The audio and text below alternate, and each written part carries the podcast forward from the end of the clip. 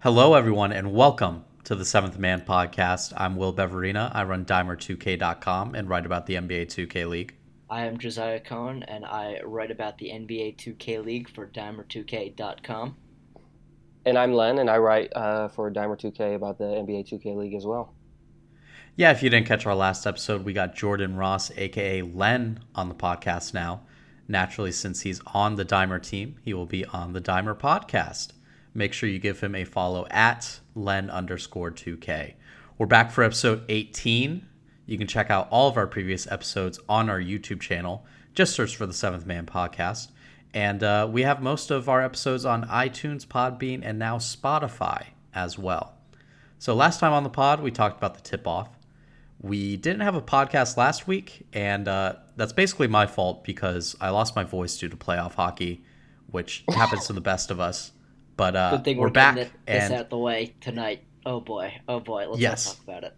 Uh, game seven. I I I have the game on in the background while I'm doing this, but we are back and we are here to talk about week two of the NBA 2K League and do a slight preview of week three. Now, generally, when we did this during the season last year, Josiah and I broke down a few games in depth and then kind of quickly run through the rest.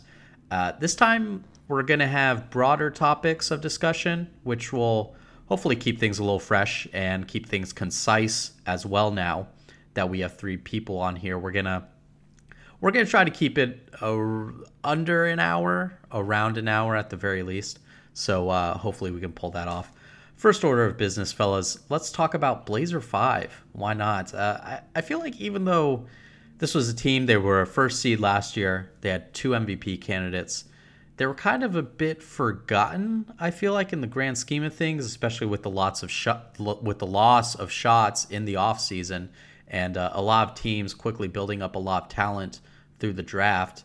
Um, they had a close loss to the Bucks last week. That was a double overtime game. Then they came back in week two with two big wins over the Warriors and Lakers. Mama and Walnut both look like they have not missed a beat, had fantastic weeks. Where do you think Blazer 5 Gaming stands, Josiah? Do you think they're being overlooked? yeah, I actually do think they are. And I'm, I'm not usually one to say that sort of thing, but with two MVP candidates who are back in fine form and, and Mama really playing himself into the top three in MVP consideration, I think the Blazers are, are being absolutely overlooked right now. What do you think, Len? Yeah, I mean, uh, I, I think it's fair to say that. What they go two and zero last week. I mean, they've only really lost to the Bucks and uh, twice now, uh, but the Bucks, you know, they're they've proven to be a, a, real contender thus far. So. Uh, Initially, I I think the first loss to the Bucks, everyone's like, "Oh, maybe the Blazers aren't as good as they are." But I think it turns out that the Bucks are actually better than what people originally thought. So yeah, I mean, I, I think people are down on on the Blazers. I, I'd still there's still a couple things as far as like team defense and things of that sort. I'd like to see them uh, get better at, but um, I mean, as long as Mama and Walnut are producing at the levels they are, uh, I mean, you have to take them serious for sure. Yeah, I, I think that like them not making out of the group stage of the tip off like is kind of what set all of this in motion. So you don't make the knockouts and then you lose your first game of the week. So you're looking at a team that's 0 1 and you're looking at a team that um, lost to the Bucks and couldn't get out of their group, which I think is kind of what led to all this. Uh, I think the big thing as well is everyone kind of expected that they would have to replace Shots' production. And they went out and got a guy like King Peroxide in the offseason to try and do that, right? They, they wanted a guy to be a third option. Well, looking at their two games in week two, they had very balanced scoring efforts. Uh, in in their um, first game against the Warriors, uh, one player I can't remember who I I want to say Peroxide maybe came up one point short of everyone on the team having double digit scoring, and then against the Lakers, everyone on the team had double digit scoring. With the way Walnut and Mama are playing, does this team like actually need a third option to replace shots? Well, I think that goes hand in hand with why the Blazers are overlooked. I think a lot of people presupposed what the meta would be, right? And and that running straight pick and roll for the most part would be a, a successful but a successful tactic, but one that would not reach the same heights that it did last season, where the Knicks especially used that to their great advantage. Um, but yeah, no, I, I, think the Blazers are, are right in there. That balance scoring is going to, to be useful. I don't think they need to replace shots. If you have the absolute best pick and roll tandem in the league, and, and again, that's that's not saying that necessarily they are. You have to look at um, Radiant and, and Steez as well uh, in that conversation, and no doubt others that I'm forgetting and will laugh at me on Twitter. But I think if you have that firing on all cylinders, then that will create the other scoring opportunities in, yes, this very different meta where you don't need to replace a player of Shots' caliber with exactly the same type or statistics of a player. I mean, well, for me, I would say, like, uh, with this, it's yet to be seen as far as, like, will they need a third person? Because the best, you know, the best team they faced they've played them twice in the Bucks. They weren't able to beat them, and it and it, it, it, does make you question. Okay, to beat a team like that who literally has, you know, three guys who can produce on offense, maybe four, you could argue about. Uh, it, it does make you question. Okay, against the the teams who do have third options on offense, will they need that down the line? Uh, but yeah, I mean, I agree as far as being taken serious. Uh, they, that their pick and roll. Uh, and Mama and Walnut is, is good enough you know just to be taken serious and definitely i could see them making the playoffs and, and things like that but uh, as far as like what they want to do which is win the championship and not get knocked out in the first round like they did last year uh, yeah, it, it, to me, it's yet to be seen if they do need someone who could produce on the offensive end. I, I would like to see Peroxide step up more. I'll say that um, offensively, it doesn't hurt to have someone else who can put up, you know, twelve to fifteen a game. Sure, sure. But I just want to jump in before you will and say that we have to consider that yes, you need more from Peroxide, but in that second game against the Bucks, A Rooks, formerly known as Game Six Drake, played absolutely out of his mind. So amazing. We're not going to get games like that from from individual players most weeks this season, right? So you know you you weather some of those, especially in a series playoff format this time. You know, I think that's a game they win if if A Rooks has even 80% of the game that he had. Sure. Yeah, and you, you talked about um, they lost to the Bucks twice. I mean, a win over the Warriors isn't anything to sneeze at either. I mean, the Warriors didn't have type, which I think hurt them a lot.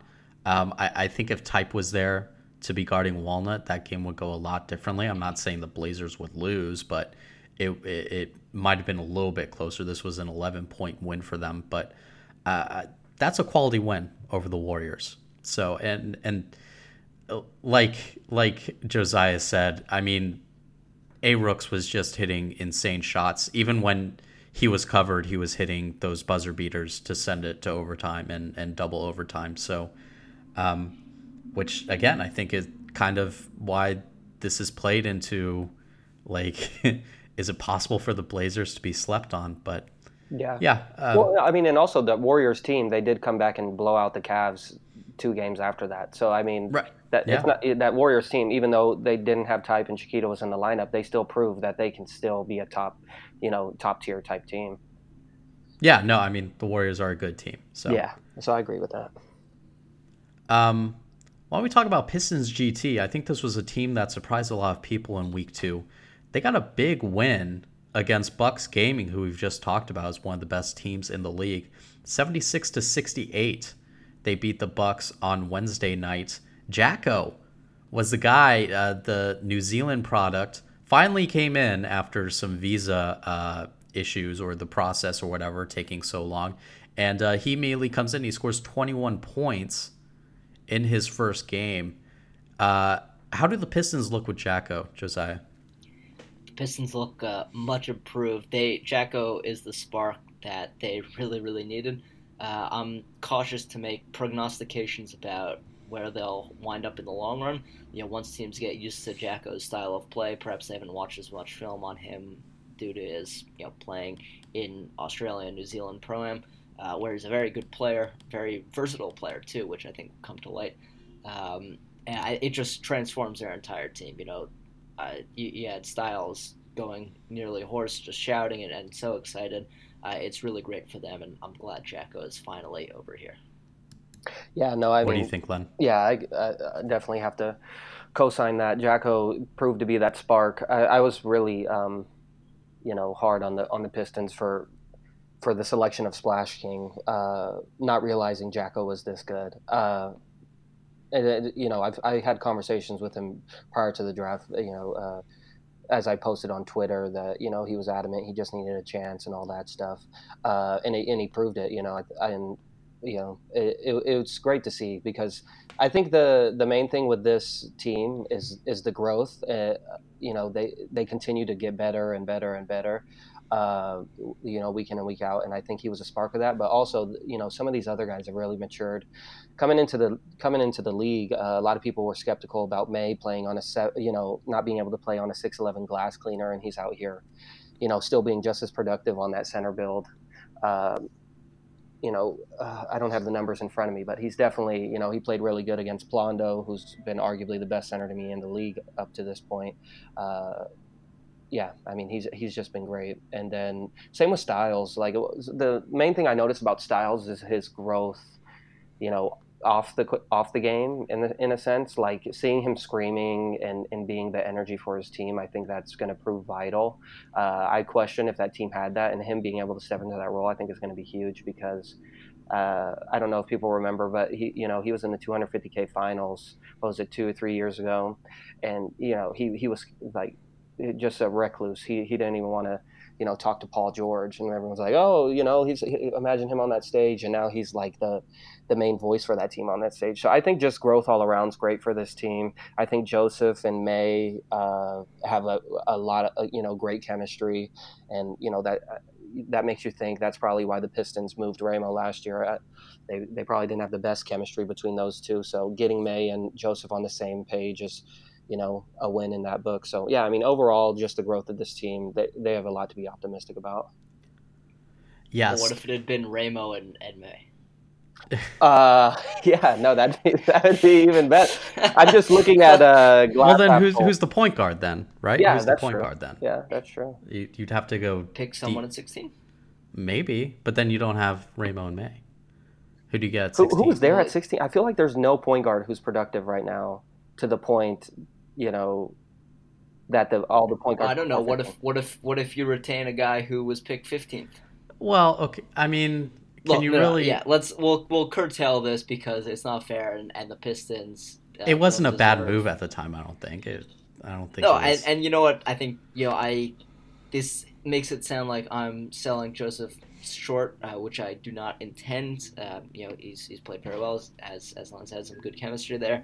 Um, but I think in a case of what might have been, if we just look at it from a strictly, strictly calculus sort of thing, where you look at you know the potential players who might have been in there. Obviously, it spirals, but uh, I think it's it's best to accept the guys you've got and be happy with the lineup that you have. Uh, it's maybe a conversation you can have at the end of the season, but yep. I mean this fair. this week Styles he had 18 and 8 in the first game, and they had 12 and 10 in the second game.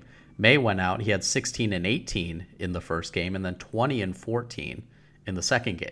So for now, it's not it's not working out too bad. Well, what I will say, you know, in regards to the partnership, if it were Ramo and May, they're both they both seem to be alphas. They both want to be that main center who's running pick and roll on both sides.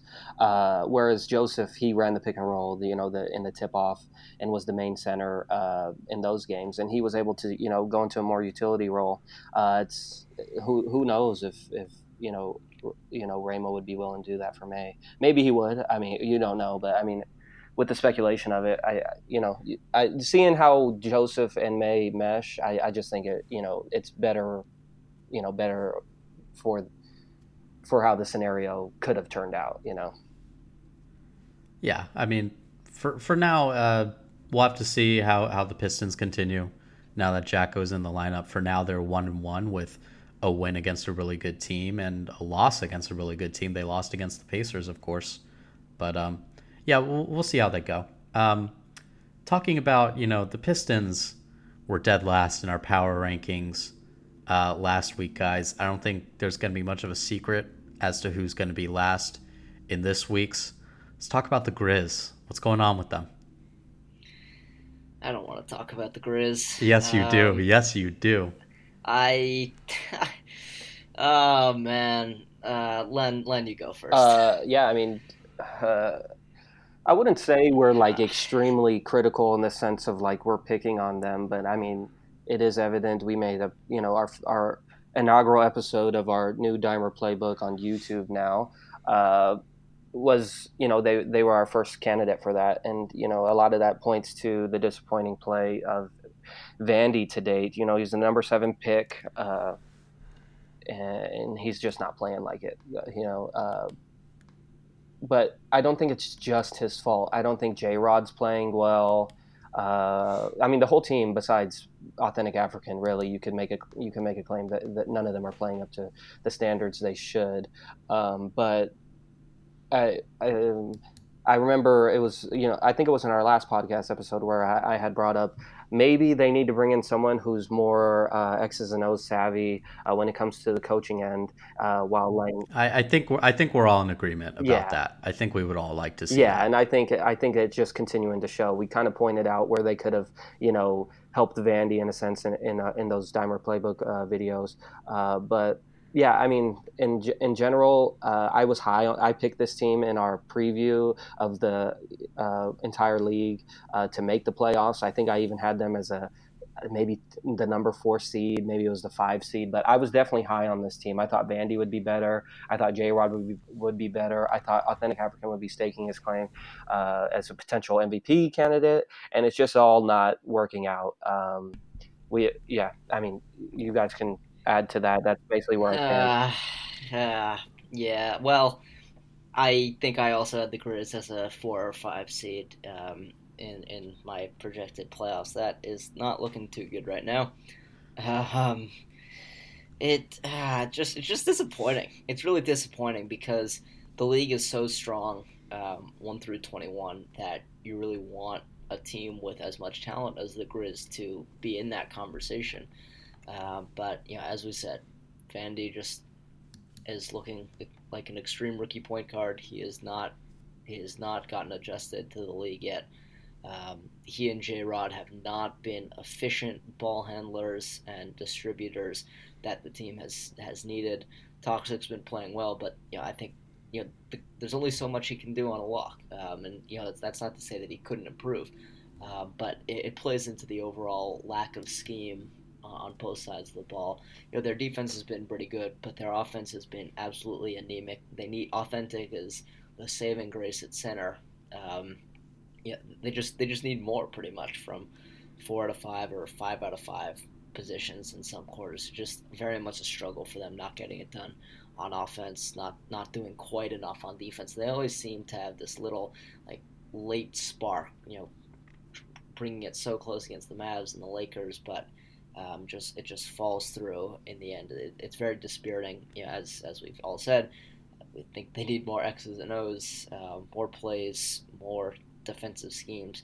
You know, throw something unique in there. Throw something at teams that no one's ever seen before, and uh, that's that's a way to get yourself situated, get yourself comfortable, get yourself doing the things that. Well, if I could just jump in real quick, like because uh, you know do you like do either one of you believe that there's you know anything that could help this team besides like you know all, all, you know obviously Vandy coming of age and and him just getting used to the league and all of a sudden he's a different point guard these next uh, you know the second half of the season or or whatnot and turn this team around? Like do they is the only way like uh, do they make a trade or do they bring in a coach? Like I, I just don't know if there's an answer for this team right now no, in in no, defense you... of hold on, huh? In, in, defense of Vandy for a second here, uh, I don't think he played like so awfully in week two. Um, like his, no, his game, no, his game against the Kings was like a legitimately good game.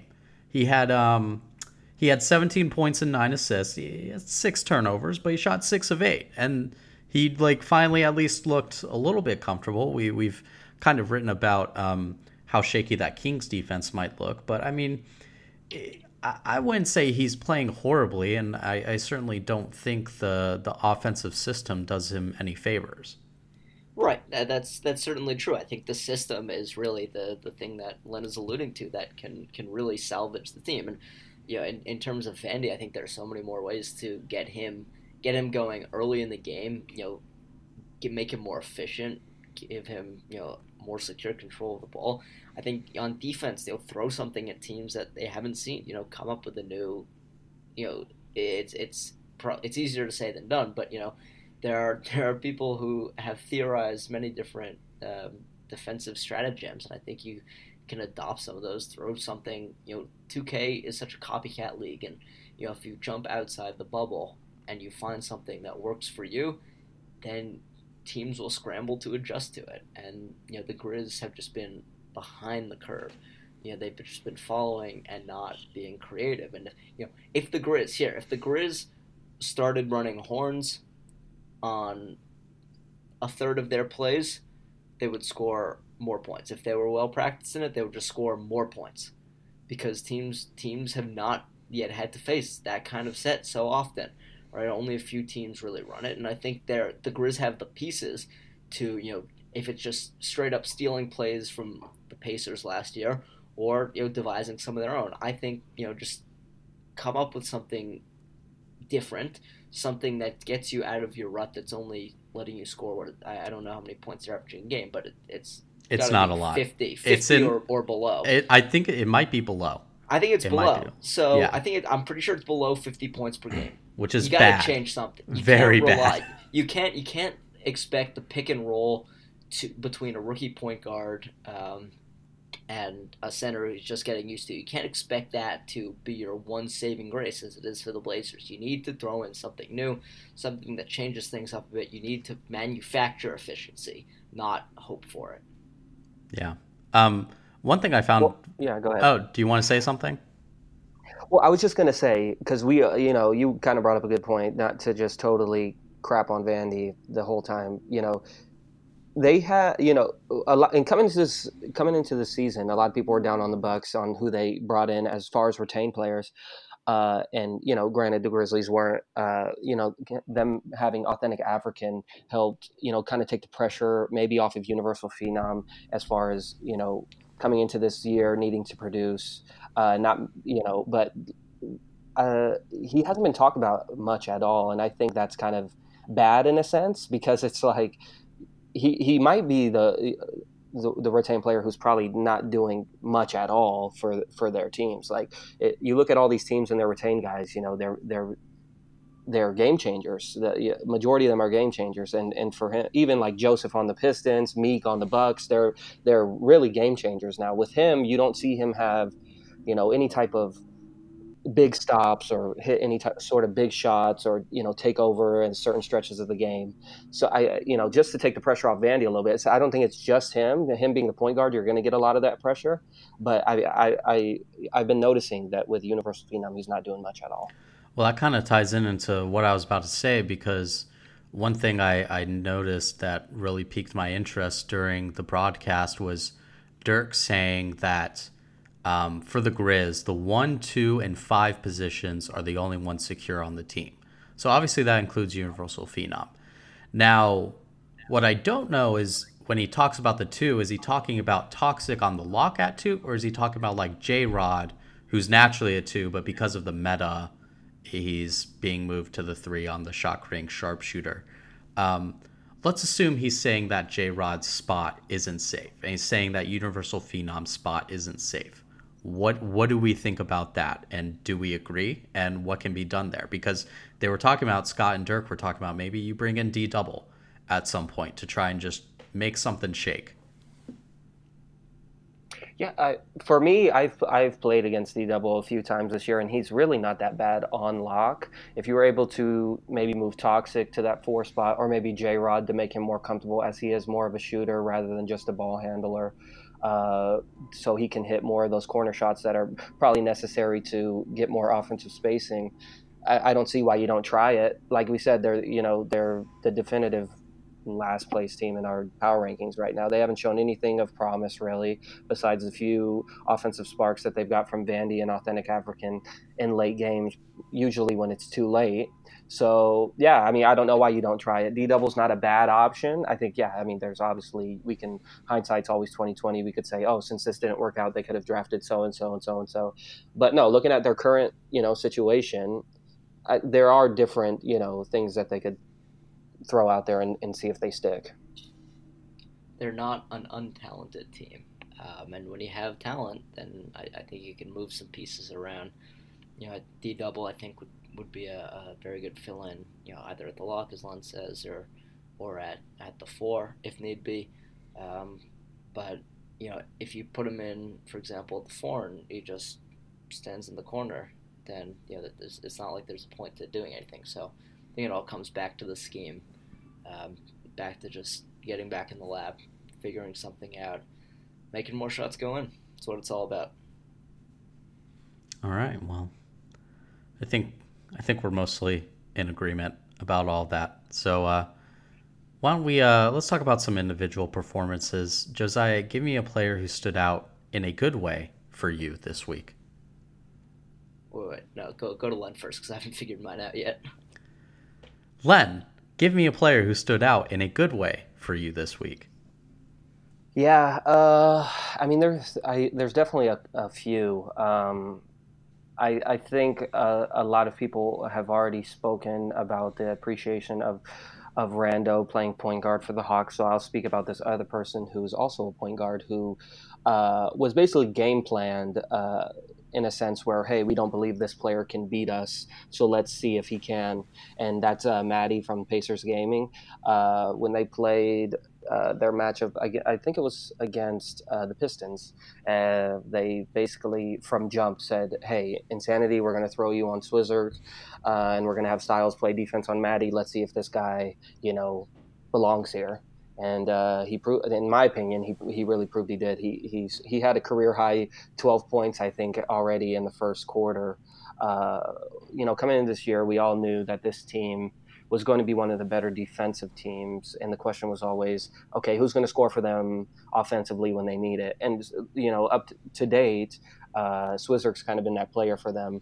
Uh, and I think a lot of teams are finally taking notice. I mean, uh, teams know of that, but now they're finally starting to game plan and say, okay, you know, Swizzer can beat us. You know, he's scoring 30 points, 25 points a game. Uh, so let's see if the, you know, this point guard they took can do it. And, and he, he proved it that game. We'll see if he can keep it up. Uh, you know, I, I think he did show some promise. The good, the, the really good thing about him is that even when he seems to be struggling or something like that, he's he's always poised.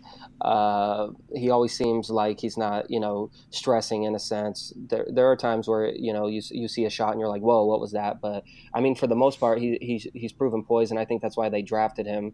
Uh, kind of adapted the. Um, you know, Doza on no smoke type of formula where it's like, hey, we're gonna live and die by Wolf and Ramo and you know Swizzer and and we'll have a point guard that every now and then can you know provide the spark. But he's always playing defense and he can communicate really well with our guys and he has high IQ. Um, and it just seems to be working out for this team. Uh, but yeah, uh, I, I, just had to really shout him out because I, I think he's kind of been thought of like, oh, he's just riding the coattails of, of this great team, and it's great he's in that sp- position with those guys. But there are going to be if they if they're going to win a championship, there are going to be games where he's going to be needed like that. And I think it was a, a you know great feeling to see uh, him step up in that in that scenario when when the Pistons came at them with that game plan. Yeah, he had uh, 17 points on 7 for 11 shooting in that Pistons game. Josiah, who's a player who stood out in a good way for you this week? I think we should talk a bit more about Jaacko um, because you know it, we're, I was on the bandwagon for Jaacko for from the beginning, uh, but at the same time though you know being jet lagged, outrageously jet lagged, but Jaacko coming over making an impact right off the bat. Um, you know we're we're sort of forgetting the fact that a he's a rookie, b hasn't really played with these guys too much, um, and c dude put up 21 points in his first game, 12 in the second. That's that's that's very impressive. And this was a team that really needed a jolt. And you know, he he really lived up to the high expectations that were set for him, and and that's that's very very impressive from for uh, from my perspective to come in as a rookie, um, as a, a, new player in the in the country, uh, new to the stage, and you know, give the team the jolt that they needed. That's very impressive. So you stole mine, Josiah. But uh, I, you know, you it, it's fine. It's fine. usually we kind of go for like an under the radar player on this. I'm just gonna go. Everyone knows about Mama, but I mean, 19 assists and zero turnovers mm. is mm-hmm. something I don't think we'll ever see again. I mean, that's absolutely outrageous in how good it is, especially on this 2K, where it is very hard to go an entire game without a turnover as a point guard. And the 19 assists shows that it's not like he was just keeping the ball to himself and ISOing, he was uh, distributing. So, I mean, that's just an impressive performance on its own. So, I, I think that just has to be mentioned. Um, Len, who is a player who disappointed you this week? Oh man, um, it's hard. You know, for this, it's not a specific player. It's a it's a backcourt of a team, uh, and that's the Wizards' backcourt. Uh, you know that game and in their games, uh, they really were getting great production out of their front court, and you know that that game against Mavs, which was very um, high energy, felt like there was a lot at stake. Obviously, with Dayfri, uh, you know, going against his former team, uh, you kind of knew Dayfri was going to perform. It was kind of seeing who in the supporting cast was going to step up, and you were expecting more Reese and and and JT to do that. Whereas it was, it turned out to be Gilly, and he had a you know career night that game. Uh, but yeah, I mean that that that Wizards team wins that game if the if the backcourt plays maybe fifty percent better than what they did. They just weren't. Uh, you know what they did? They they ended up moving JT to the small forward shot sharp position, which I could see working. But then you're moving the person who's been thriving in that position to the point guard position, uh, and it's just kind of confusing to me. And that you know it ended up uh, back well I, I wouldn't necessarily say backfiring because it wasn't really working out for them earlier in the season with JT on point guard and Reese on small forward either but it just ended up being something that ended up working out. Uh, Reese did he end with 10 turnovers? I'm not sure. I don't have the box score in front of me. it was it was he, nine. It was nine. nine. So he was he was almost the first player in the league this season with 10 turnovers. Uh, and it's just you know that's just telling of, of that overall performance. I do still think Reese is a great player. I just don't know if you know throwing him into that much of a high stake game. Uh, it wasn't even high stakes, but you know, just a higher high energy. Uh, Dayfri really wanted to win that game. Uh, switching point guards in that sense. If they, I, I, I still would like because for me, uh, JT is a great player. You know uh, pe- you know, people may be down on him as a point guard or as a sole ball handler. I think he could still, like I, I tweeted, I think that he could thrive really in this in that small forward position. The issue is they didn't they didn't really select anyone that could take over that point guard position should he make that transition.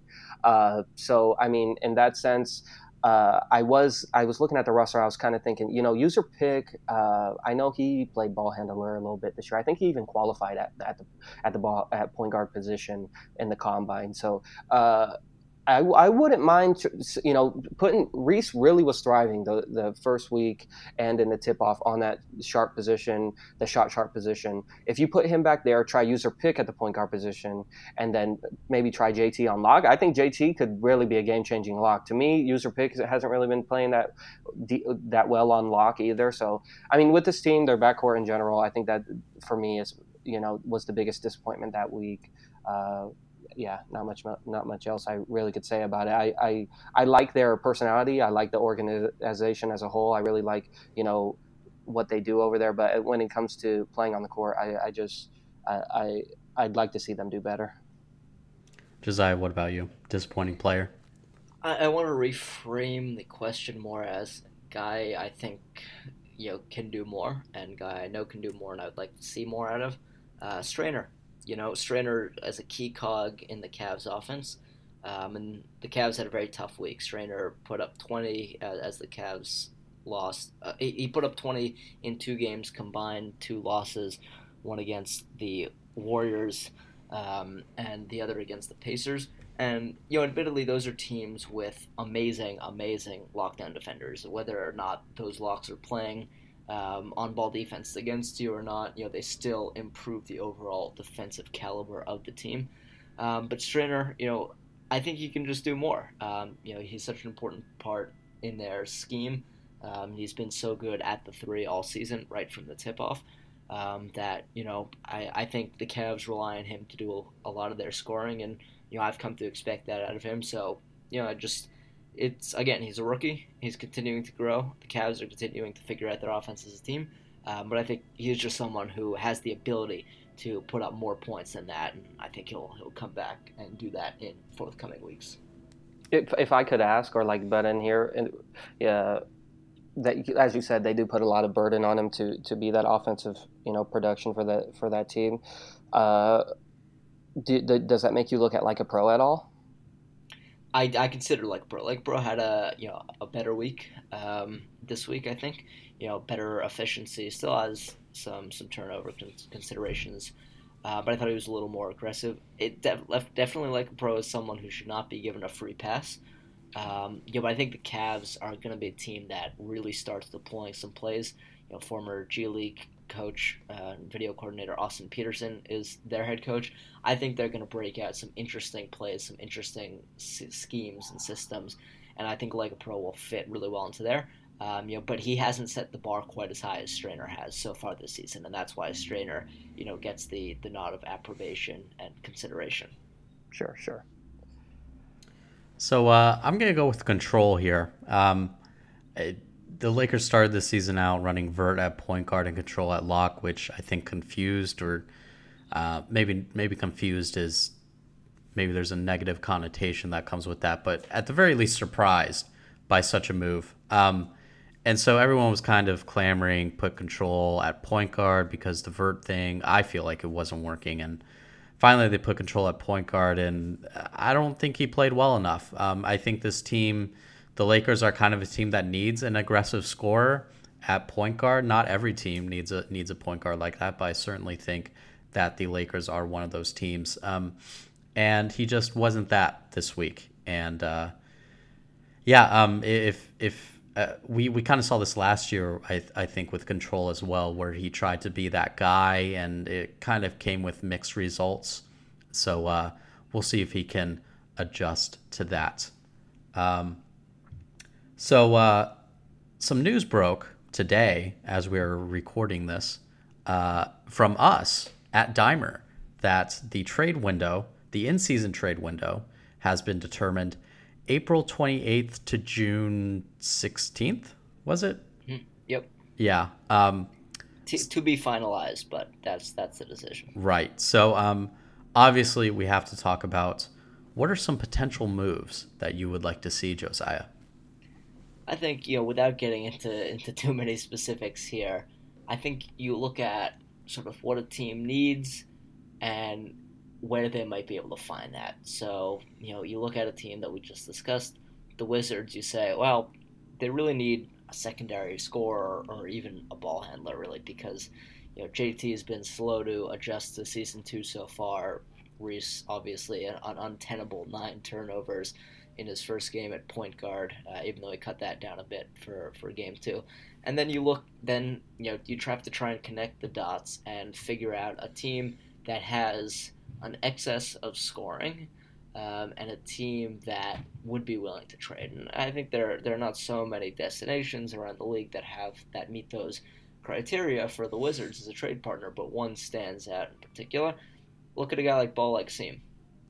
Um, I think I think know I I, I want to make it clear that I'm not saying that you're gonna hear news tomorrow that Ball Seam is being traded to the Wizards. I want to make that very clear. Um, but I think Ball Seam, who's you know very much a secondary ball handler and continues to be so as BP uh, uh, establishes and asserts himself in Sacramento. Um, you know, Seam is a guy that I think would fit really well on in the Wizards lineup um, and might not be the priciest guy to acquire depending on what the Kings are asking for him. So it's really about connecting the dots between what teams need and if such a player is available elsewhere. So, uh, well, let's just. Uh, you kind of tried to say this, but let's just make this clear. This isn't based on anything we've heard. This is just what we maybe would like to see. Um, yeah. yeah. So, uh, in that case, who who who do you think would be the guy who would be shipped off from the Wizards then? Well, I think it depends on the value. Um, you know, how much do the Kings value Seam? Um, I think, you know, I think the Wizards seem to be perfectly happy getting Gilly back into the lineup. I think you know Paul B is sort of the obvious guy uh, right off the bat to consider setting the other way. Um, you know, maybe they start out with an offer like that, and then the the Kings come back and say, "No, actually, we want someone who's got experience playing on a lock. We're not." There's there's no way the Kings the Kings would take Paul B for I for I'm, Paul I'm like working through the I'm working through the negotiation phase. I, I'm not, I'm not saying anything against Paul B, but uh, that No, right. And so the Kings, the Kings come back and say no, but you have someone who has been, you know, who has played on a lock. He's he's racking up some steals per game, and you know, our lock, our best lock is suspended, and you know, our the guy we've got playing lock, you know, he's good, but you know, we're not sure if he's the long term answer. And so they say, oh, maybe we want a guy like user pick. So is that a trade? You know, seam for user pick was get offense, Kings get some defense. Now for the Kings, what I'm worried about there is um, how do you replace that secondary scoring? Um, you know, do you trust Roman or or um, Yusuf Scarbs maybe to shift down to the three? Um, and and for the Wizards, I think you'd have to consider, oh, would, would maybe, you know, can we acclimate Reese to point guard quickly, uh, or will here JT play lock? But you know, I think that would definitely cure some of their offensive woes. Um, and I think if the King the Kings would not be displeased to get a guy like user pick, they might be displeased to give up a guy like Ball like Seam. yeah, yeah, that that'd be an interesting one. Uh, Len, what do you think? Yeah, I mean, for me, uh, I mean, uh, so I'll, I'll I kind of want to talk about the Kings a little bit too. I, obviously, they've kind of been the um, in the spotlight as far as speculation goes for when this trade window opens. Uh, a, a lot of people are speculating they'd be a team that would, you know, more than likely be, you know, make a move when that window does open. But then you, yeah, it's like you look at these scenarios, and even the scenario that Josiah just hit on, it just doesn't make sense to me that they would move Seam to bring in another lockdown, and and they drafted three of those to, uh, you know, replace timely for the year, and none of them have been able to do that to date. And so then you bring in another one. I don't know, just this whole Kings team. I, I think it, it, you know, they do have assets that you know could provide value, but it just doesn't make sense. To, like obviously with the report of BP wanting out uh, and not really knowing definitively where that stands right now. Um, you know, uh, you know, obviously they would want something in return. Who, you know, he's he, he's the highest scoring point guard or high scoring rookie right now. So I mean, obviously he's he's uh, on the on the court. He's a talent that's you know amazing. But what are you going to get in return that maybe you know is maybe not producing as much on the court, but more fit off the court? And are they willing to do that? Are, are they willing to be, take more of the okay? Maybe we can figure this out because guys get get together, more, you know, get along better off the court. Or and the same thing goes for Seam. You know, uh, what what can we move for Seam? But I mean, Seam and BP really have been the bright spot for that team. You know, Colt plays plays. You know, he, he he hasn't been as good as he was last year to me, but I mean, he's still you know a premier center. He could still be really good for that team. I think the question for that team comes to the defense. Uh, so yeah, I mean, so that's where this whole scenario of trades comes to. Whereas I look like a, at a team like Atlanta, who maybe has been getting better production than they thought they would from Rando at the point guard position. Uh, and it's not to say that Randall can't play that position, but if we're talking thinking of championships rather than just hoping we aren't the first pick in the next year, we have to be looking at solutions to you know maximize each position. And Randall at point guard I wouldn't necessarily say is the best solution for that. And I, and I don't think Atlanta thinks that either. So it makes you wonder okay whereas Kings drafted three lockdowns. Atlanta drafted you know De, uh, Dev Goss and Rando at the sharpshooting position. I think it's pretty evident that Rando has been the more productive uh, for that team. So maybe shop Dev Goss and see what you could get maybe to get a a point guard in return. I know um, I was kind of speculating that maybe uh, you know Pistons might be interested in taking on someone like Dev Goss to pair with Insanity as they're both you know friends and would have a better on-court chemistry. Uh, but that was prior to how the Pistons played this week. I think uh, you know who wants to break that team up? They seem to be getting better and better and better. So why would you want to move Styles? Because I know Styles and Randall would have great chemistry too. Um, and I think that would I think that would work in favor of the Hawks. But I, I, like I said, at this point, I just don't see why the Pistons would want to blow up what they have.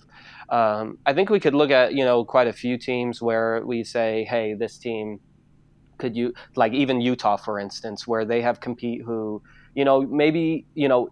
Um, Moam, Easy Money, was some know him as. Uh, he played really well this week on the sharp position.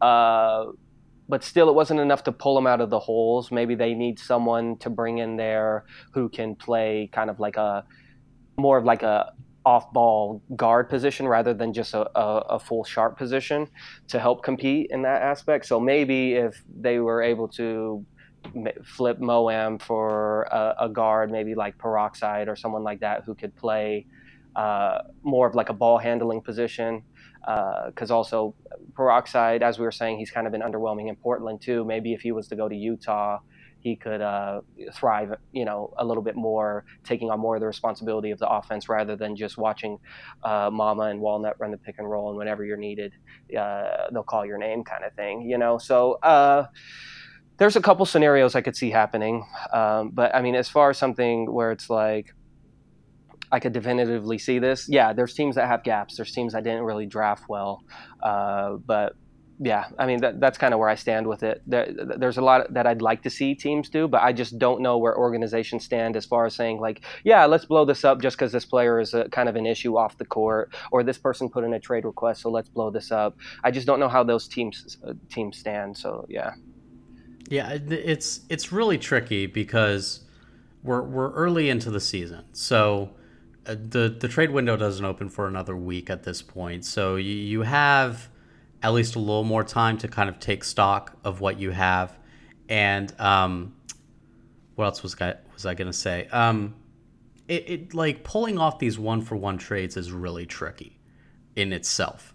So you kind of it, it's hard to come out like dead even in one of these things when you consider that you have to go one for one, and there are no there's no way to include a pick in any of these trades.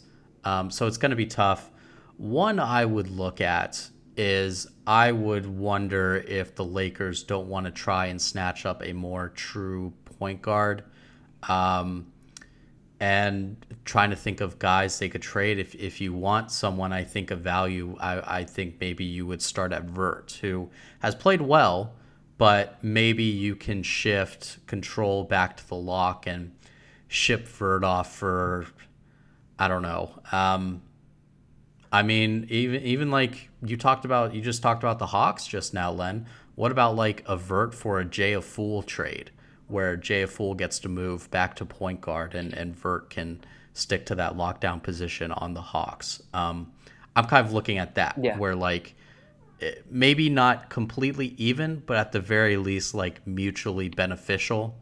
You know what I mean? Mm-hmm. Um, so the Lakers going for a point guard, I think, would be one of my things, assuming that control doesn't kind of pick it up here in the next couple of weeks. Yeah, for sure. Because I mean, yeah, uh, and so when you when you talk in that sense, I mean, th- there are potential scenarios I could see. I think you know I think that that would work in the in the sense of like, yeah, Vert's a great player, Jay's a great player. Um, I I would just if I was Atlanta, Jay would be one of the players I would not want to move. Uh, he seems like the best option at lockdown for them. Well, obviously, Shots could play that position as well, but I, I think Shots has provided so much on that post score for their uh, offense that kind of has a deficient backcourt uh, that he could take some of that pressure off of them uh, so yeah, I mean, yeah, that, it, will be interesting to say the least because I I think that, that you know we could see some moves because, like we said, we we don't really get to see the side of what what's going on off the court if they uh, feel, there will be moves. Yeah, there will be moves. Yeah, for sure.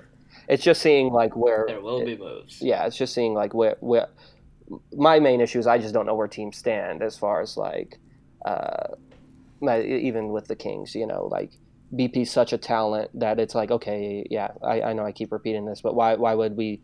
Is it worth taking the risk of of bringing in someone off the court who's better off the court for the team?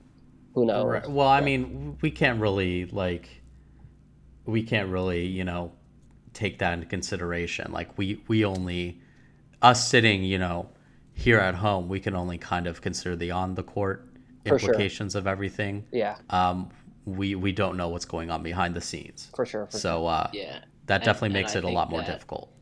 I, I think that in terms of value requested in return, um, BP is not going to be at the door on, on April 28th. There, there's a lot of value, especially with the way he's, he's playing and the numbers he's putting up.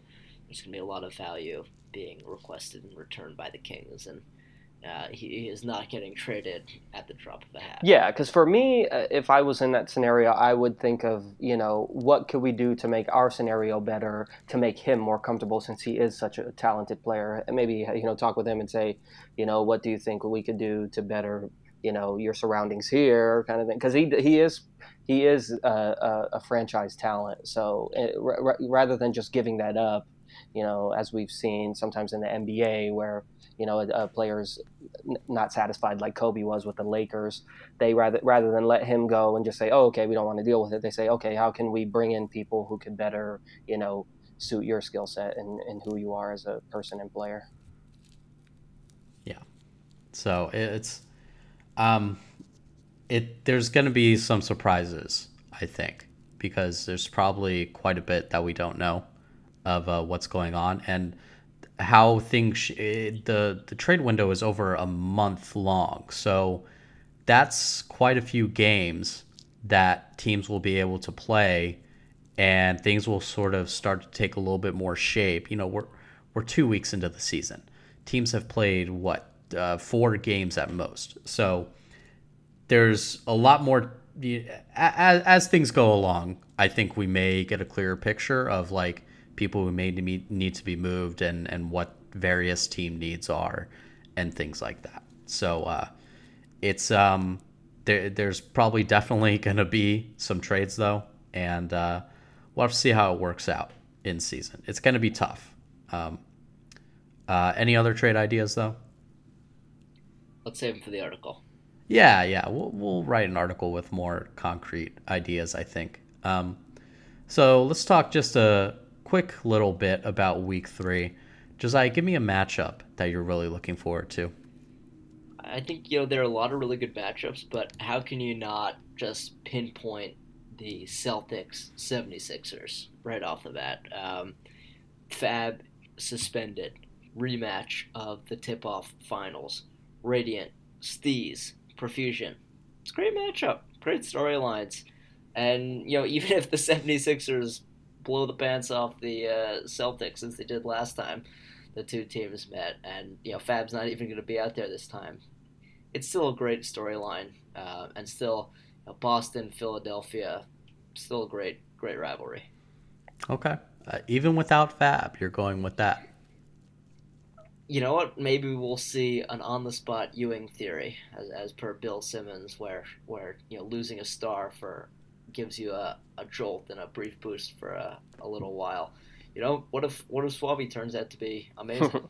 That'd be awesome. Yeah, could be. Uh, Len, what's a matchup you're looking forward to? Uh, yeah. So I'll um I'll kind of ride the Celtics right here and say the Celtics versus uh, Kingsguard in the in the Celtics second game. Um, that'll be the Kings' first game of the week. Um, yeah, I'm just interested to see this Kings team. I know they beat the Grizzlies; they blew them out, but they seem to be a team who's like tinkering on figuring it out and not figuring it out. So uh, I, I, just like the storyline of this game where they're kind of in that position where they're they still believe that they could prove some people wrong while people are still down on them. And then we also have the Celtics where Fab will come back in that game. It'll be interesting to see if he'll provide like a, you know, sort of Bobby Boucher at halftime type of spark where he's he comes in and comes back in and this team just looks like uh, the tip-off finalists that we saw in that tip-off tournament at the beginning of the year. So um, yeah, I mean, th- th- there's probably one of the more. I mean, th- there's a few interesting games, but I think with that one,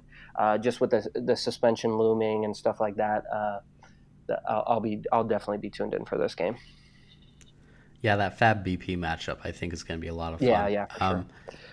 I'm going to go with the Heat versus the Mavs. Um, I'm mostly interested in this game because the Mavs are three and zero. I'm not entirely sold on their performances yet. Uh, they have Yep, two yep. wins over the Grizz, which was a very, very, very nervy win. Um, they held the Grizz to four points in the first quarter and still only won the game by one point. Uh, and then they beat the Wizards. And, you know, that win over the Jazz, maybe, um, I don't want to say the Jazz are it's hard to tell at this point. So I think their matchup against the Heat is kind of their first true test of are these guys legit or are they just the benefactors of an easier schedule to start things out? Um, because the Heat are always a tough matchup no matter what team you are. So very interested to see that and uh, see how Jay Money matches up against Dimes. So Yeah, just to say, uh, the combined record of their three of the, the Mavs opponents is, is one and eight currently. So just to say how their yeah, schedule has been. Yeah, yeah. good point. So Good point. Yeah, that's that's uh, that's not something where you say, "Ah, I'm sold. This team's going all the way." And also, just not that history has any effect now, but the Mavs were also five and two to start last year and finished six and eight. So history history repeats itself. It doesn't necessarily have a bearing on the present, uh, and the Mavs certainly want to forge a new path with their new team. yeah, so that's why I picked that one. I think it's going to be very interesting. Um, well, I think that's it for our podcast. Uh, got some good discussion of week two. Looked a bit at week three. Um, Josiah, tell the people where can they find you and all of your content. You can find me wondering about why the Grizz have not done well on, on Twitter at Josiah Cohen 13, and you can find my written musings on Dimer2K.com. Len, where can the people find you? Yeah, you can find me on Twitter at len l e n underscore two k. Um, I, usually during the games, I'll, I'll write some you know blurb type commentary uh, in regards to my thoughts and things of that sort while the games are going on. Uh, and then yeah, I, I've written a few article written a few articles on uh, Dimer two k in regards to the league as well. Yeah, and you can find me at Will Beverina. That's B E V E R I N A, and uh, you can follow Dimer at Dimer2K. Um, but if you're listening to this podcast and you don't follow Dimer, then what are you doing? Um, so yeah, you, we're uh, we've been putting out a lot of content lately. To be quite honest with you, um, we're doing weekly previews, power rankings, um, v- videos. Now we have a video. We have a YouTube channel. Search for Dimer. We just put out our first uh, uh, video of the Dimer playbook, and uh, I think we're gonna have more of those out this week. So um, definitely check that out. And uh, yeah, it was uh, good to finally sit down again and uh, do this. So uh, thanks everyone for listening. No matter uh, whether you just listen to the end or listen to the entire thing, we always appreciate the support. And we will most certainly see you next week to talk about week three. See you then.